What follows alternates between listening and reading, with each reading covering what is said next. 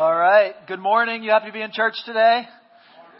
Good. Good. It's sunny. It's warm. We have one air conditioner broken. It's great.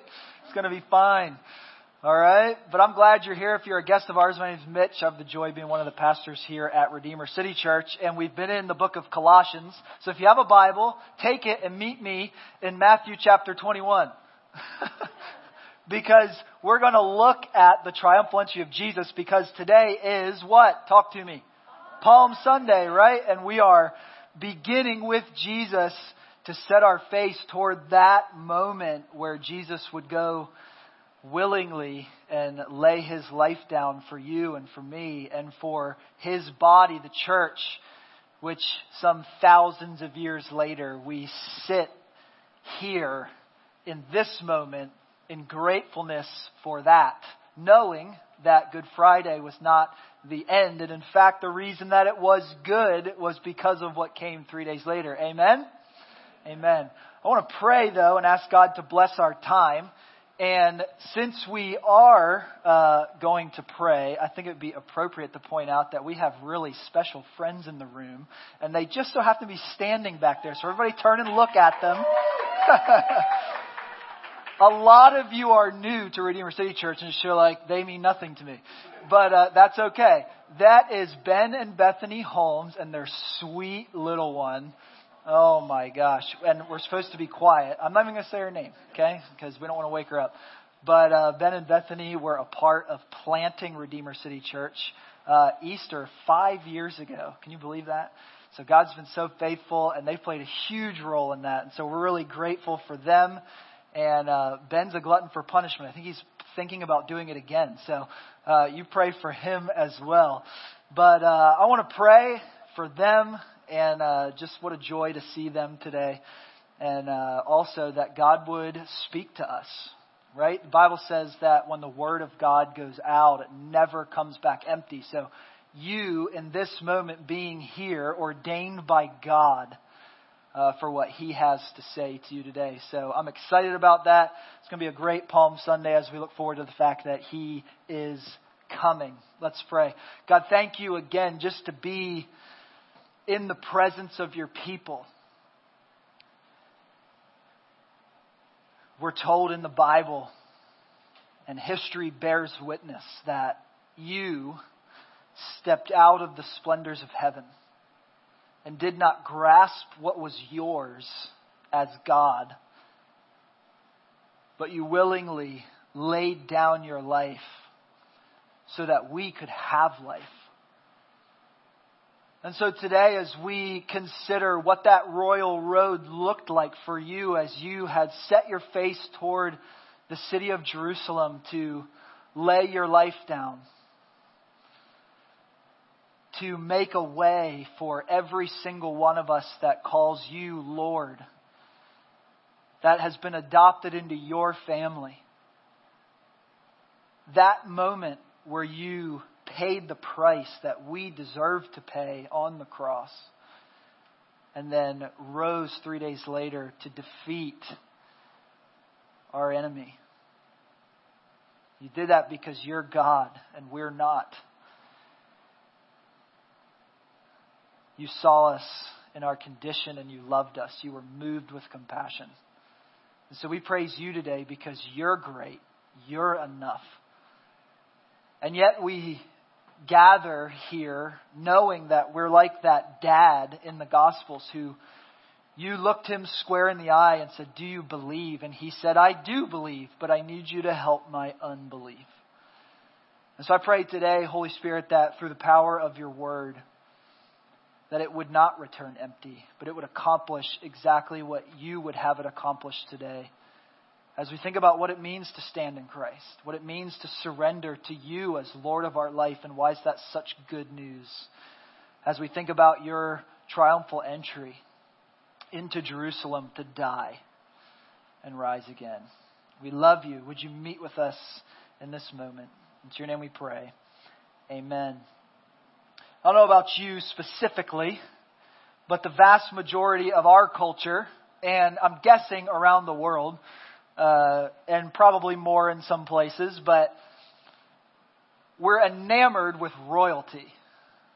If you think about it, it's the movies. It's what our what we grow up as kids, pretending we're the king or pretending we're the prince or the princess or the queen, and we role play and we dream about what could be if I had been born into a royal family.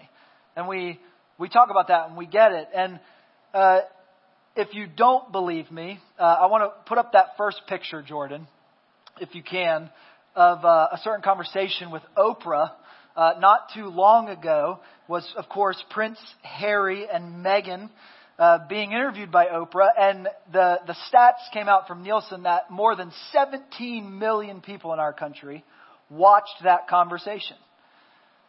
17 million thought that was important enough to ignore each other for a significant amount of time to hear about a life that they will never live. Are you tracking with me? Some of you feel guilty right now. And that's not why I brought it up. 17 million people. But, but listen, it gets even more impressive in that same family. In July of 2019, you can go to the next picture, Jordan. Uh, in July of 2019, the writers at Vogue mused over this very topic of our being enamored with royalty. And here's what they had to say. I'm just going to read it to you. Royal weddings have been fascinating, I love this, commoners for generations. That's us, by the way. you didn't know that, but you're a nobody, and they just want you to know that. In 2011, Prince William and Kate Middleton captivated the world with a gobsmacking. What a great word. Listen to this, though. This is where we should feel guilty. A gobstopping, gobsmacking, two billion global viewers. That's insane. Perhaps it's the garb, the tiaras, the 25 foot trains, grooms in full military dress. That's the real dream. that your prince, your knight in shining armor. Perhaps it's the pomp and circumstance, century old rituals, gilded carriages, and thousands of onlookers, in this case, billions. But here's a telling line. Or perhaps it's just a desire to take a glimpse into a fairy tale made real. We get that, right? We, we watch something like the royal wedding and we recognize that we are watching something that will not be real for us. And so we live vicariously through these other people who have the life we wish we had. And yet, time and time again, we, we see in culture over and over and over that that does not deliver on its promise, does it? That no matter how much money, no matter how much fame, no matter how much you fill in the blank for what you feel would solve your problems, and satisfy the deepest longings of your soul. That, that ain't it. And yet we will repeatedly and repeatedly and repeatedly strive for the very same thing, knowing that in the end it's not going to give us what we want. And so last week I suggested to you in Colossians that what is happening in our culture, I don't personally think is a problem with the Christian faith from science, a problem from the Christian faith with history. I think there are sufficient answers to those questions when we play by the world's own rules of what is true and untrue. And if you want to have that conversation, I would love to. Let's do that. But here's where I think the vast majority of people in this world at this moment have a problem with the teachings and the ways of Jesus is that it's actually not a scientific issue or a historical issue, but it's a lordship issue. I don't want him to be in charge of me. That is where the rubber meets the road. We want to run our lives. And maybe you wouldn't be so brazen as to walk up to me and say, Pastor, I want to run my life. But you and I know we, we on a daily basis make decisions for us. And it's our sin nature. We certainly don't want some historic Middle Eastern carpenter from Nazareth running our life because, after all, as they said in the scripture, can anything good come out of Nazareth? But here we are on Palm Sunday looking at a triumphal entry. It was a royal road that Jesus walked down. The people, as we'll read in a second, were shouting, Hosanna in the highest, because here is the king that we've been waiting for. The son of David. He's going to come. Hosanna, the word itself means save now. That's what they wanted.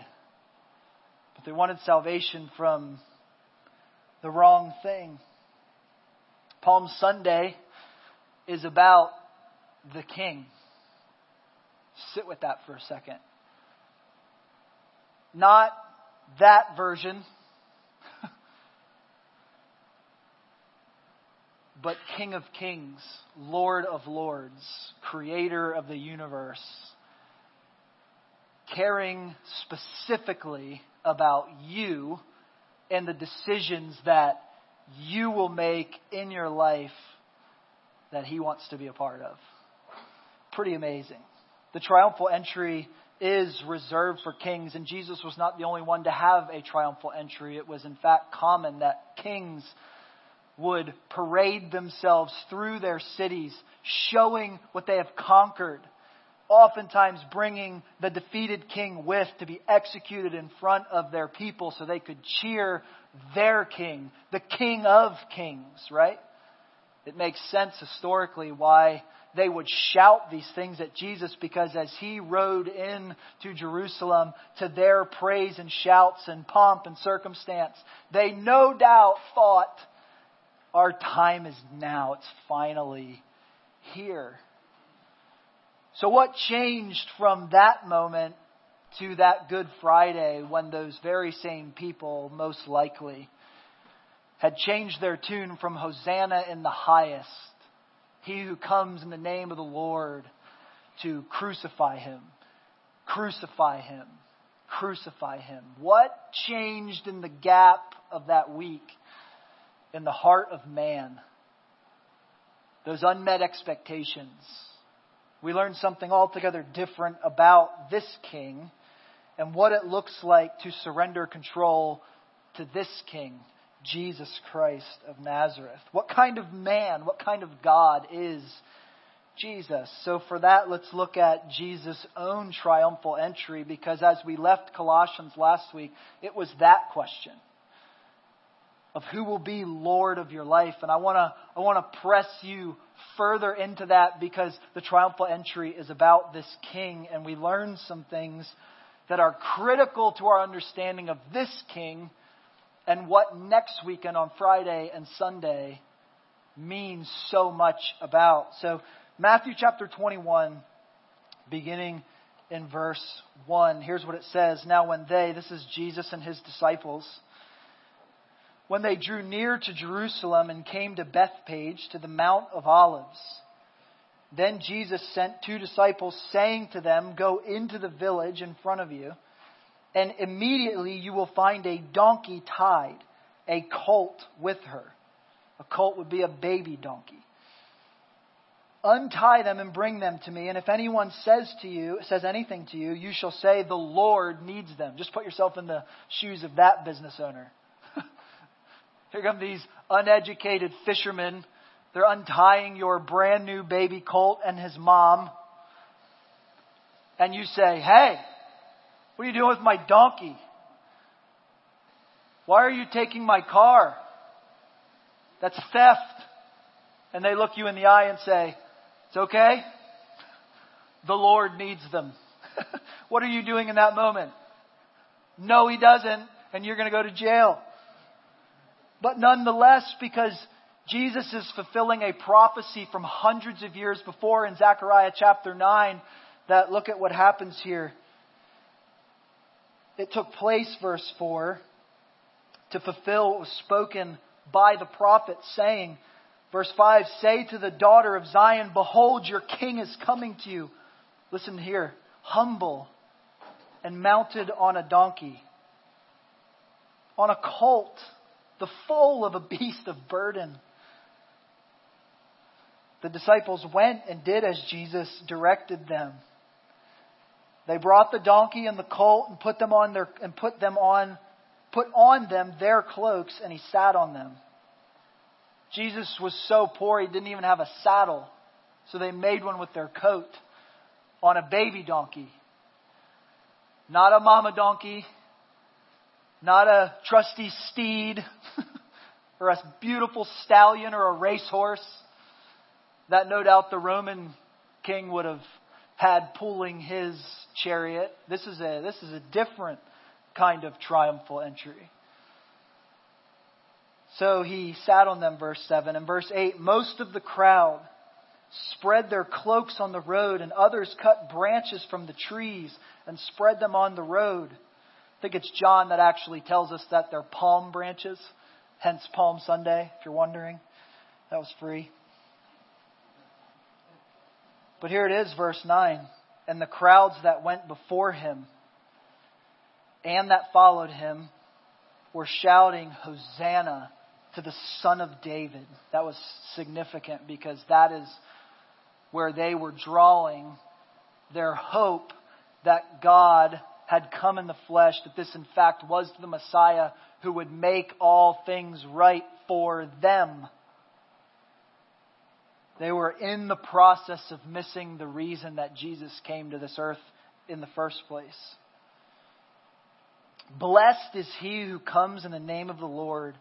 Hosanna in the highest. And when he had entered Jerusalem, the whole city was stirred up, saying, Who is this? That's a key question. And if you're here today or you're watching online and you don't know Jesus, this is the question that you must wrestle with on this Palm Sunday, on this triumphal entry, on this Easter season, is that Jesus is the most significant person in the history of the world, bar none. But he wasn't just a good man. He claimed to be God. And so he was either a liar, a lunatic, or he really and truly is Lord and worthy of you surrendering your, surrendering your entire life to him in this very moment. Who is this? And the crowd said, This is the prophet Jesus from Nazareth of Galilee. And he healed them. And there's much more to the story, but I want to stop there for the sake of time because I want you to see just a few things about Jesus from this text, from this passage, about this God who would be so audacious as to walk on this earth and give up his life so that thousands of years later, I could stand here and look you in the eye and say, He is worthy of you surrendering your entire life to Him, no matter what happens. Who is this Jesus? If you're taking notes, you can write down three things about Jesus. The first one, very obvious, and it's stated right there in the text, is that Jesus is a humble king. He's a humble king. This is the first thing that begins to separate Jesus from the kings that they were used to because they come and they create the atmosphere that they believed a king deserved. And another gospel writer uh, reminds us that the Pharisees came and said, somebody needs to quiet these people down. Why are they worshiping this guy? And Jesus looks at those Pharisees and he says, if these people stop, if these people stop shouting my name and worshiping me as God, Jesus says, these very rocks will start to cry out. We're talking about a, a different level of power. But Jesus is humble. Jesus rides into his triumphal procession on a donkey. A baby donkey, nonetheless. If you don't know anything about riding animals, they need to be what is called broken.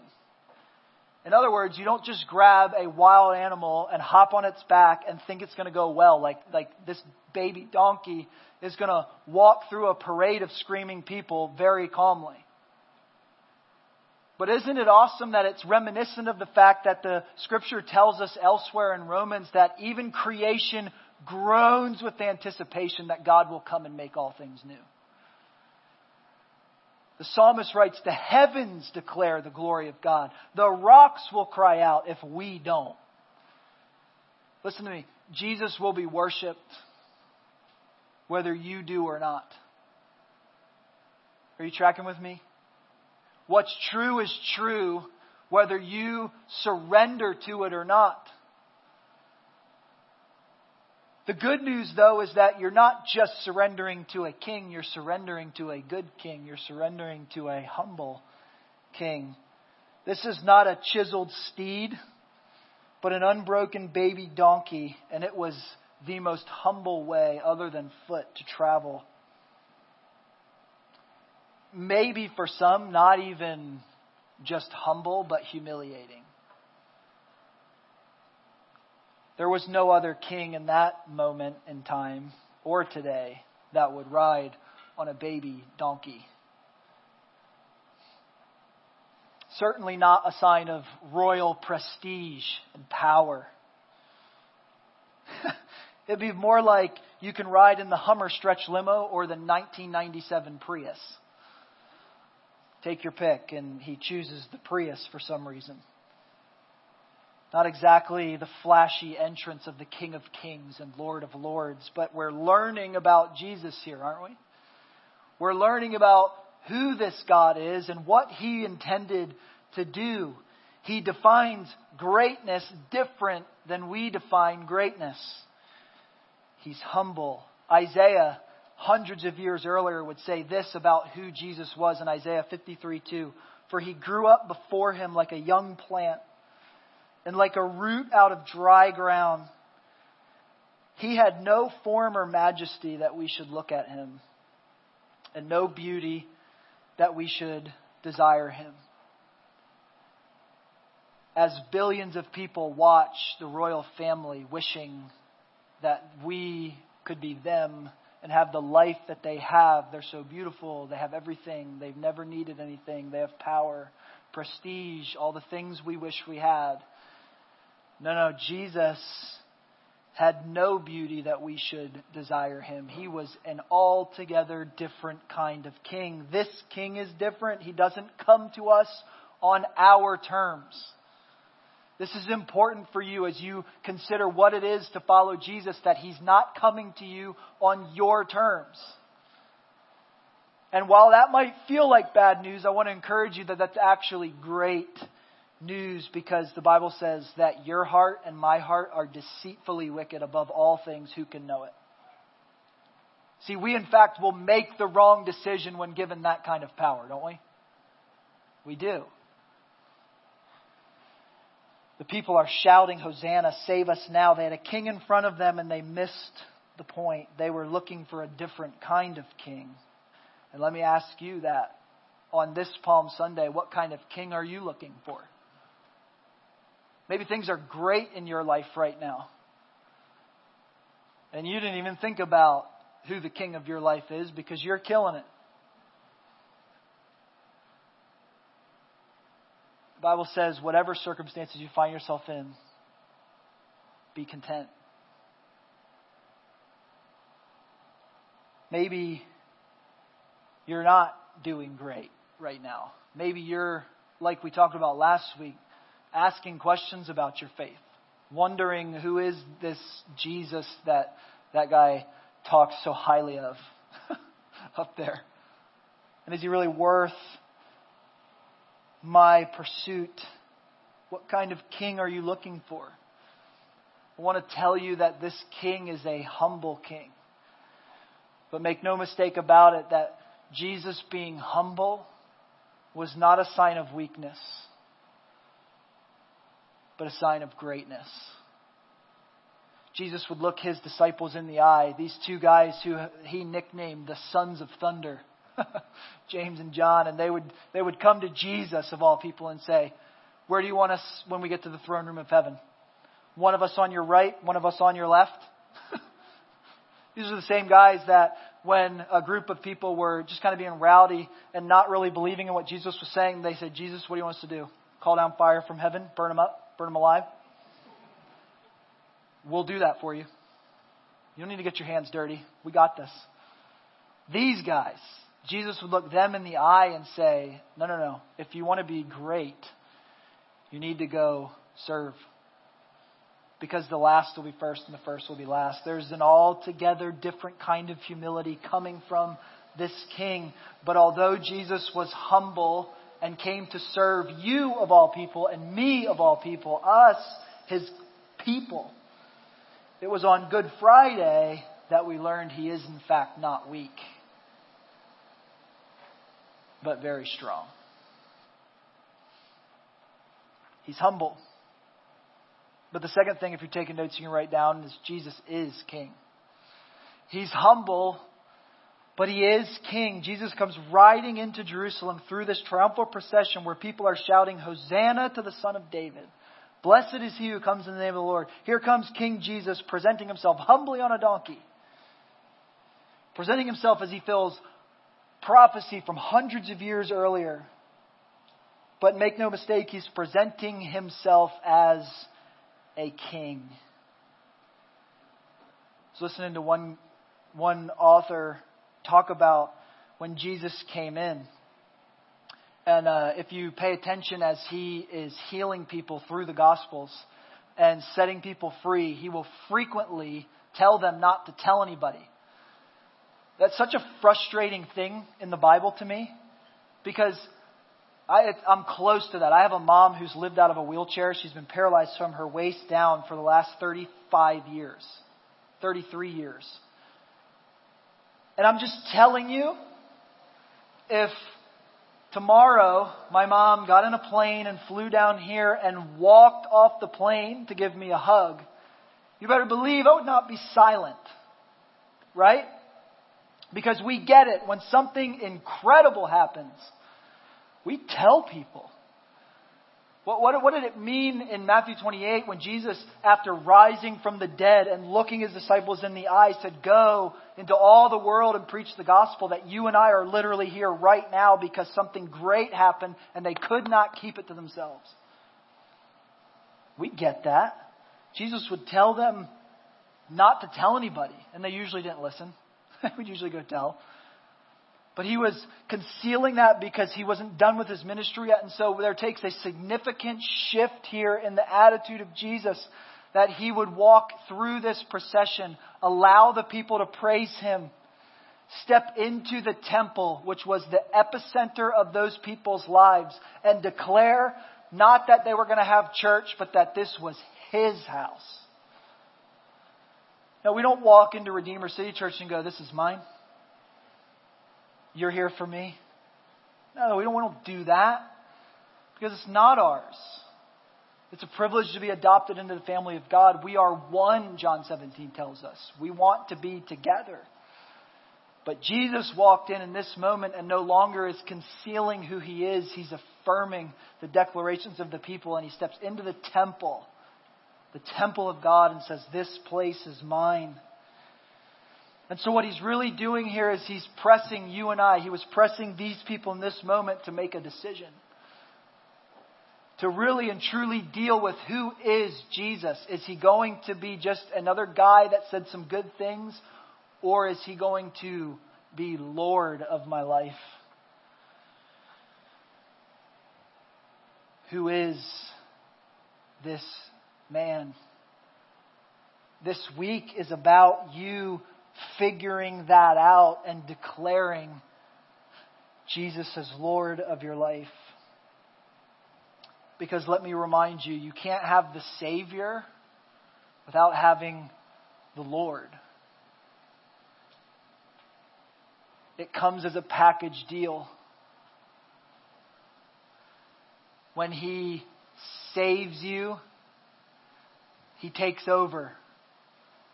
And maybe you're sitting here today and going, like, I'm, I'm not sure I want that. Can I just encourage you that that might feel difficult to you? But any one of us in this room who have spent any significant time following Jesus can tell you that it's the best news that you could ever hear in your life. Because this Jesus is different. This King is different. But he is making us choose that same author said it this way you can crown Jesus or you can kill Jesus. That's the decision. But he's pressing even us now because if you're taking notes, number three, Jesus is coming again. Jesus is coming again. One of the subtle yet powerful details in this progression of story as it comes is in just a few chapters later, in Matthew chapter 26, Jesus will institute what we refer to as the Lord's Supper or communion or the Eucharist, depending on your tradition. Can't get my Bible open. And he would institute this, but I want you to listen to the things that he says because we know about the body and blood of Jesus.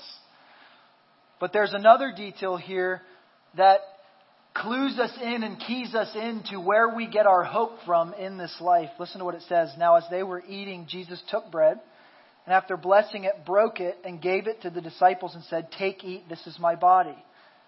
And he took a cup, and when he had given thanks, he gave it to them, saying, Drink of it, all of you. For this is my blood of the covenant, which is poured out for many for the forgiveness of sins. We're going to do that on Good Friday. That is what Friday will be centered on, and what we will think about is Jesus on the cross on our behalf. But look at this next verse in verse 29 as he tells them this, and there are no doubt soaking in what was taking place and what was about to happen. He had just told Judas that you're going to be the one to betray me, and I'm sure the disciples were mulling that over and trying to take in the gravity of that situation that the thing Jesus had been saying was about to happen, and one of their own was going to set it in motion. He says these words I tell you, I will not drink again of the fruit of the vine until that day when I drink it new with you in my Father's kingdom. As we look around us at what's broken, at what's sinful, about the fickle nature of the decision making of this world, we are not hopeless. We are not hopeless on this Holy Week. We do what Christians have done, billions of them, for thousands of years as we stand here on this day and declare that Jesus is Lord, that He's a different kind of King, that on Good Friday He was creating something new for His people and that we sit here gathered as those people because of that, that you can gather here with great hope and great anticipation that no matter what in front of you, no matter what is in front of you, you have a God who's bigger than all of it. Jesus is coming again, and we have a profound hope, an unruly hope one that doesn't make sense in light of the things going on in this world. No mask, no virus, no government, no nothing can separate you from the love of God that is found in Christ Jesus. Not persecution, not having too little, not having too much, nothing. You can quite literally be set free in your soul right now. Jesus walked that royal road 2,000 years ago and gave up his life on that brutal Roman cross so that you and I and everybody could have the opportunity to be set free and find life and hope and peace. But the only thing that will satisfy your soul is surrendering your life to the Lordship of Jesus Christ. That's it. In the last book of the Bible, Revelation, a series of letters is written to seven different churches, and in one of the letters we see this invitation from Jesus. And I want you to listen to it. He says this in Revelation 3:20, "Behold, I stand at the door and knock." Jesus stands at the door of your heart and he's knocking. If anyone hears my voice and opens the door, I will come in and eat with him, and He with me. You see, it's the surrendering, it's the opening the door of your heart to the Lordship of Jesus that He says, if you'll do that, if you will lay your life down, you'll find it in me.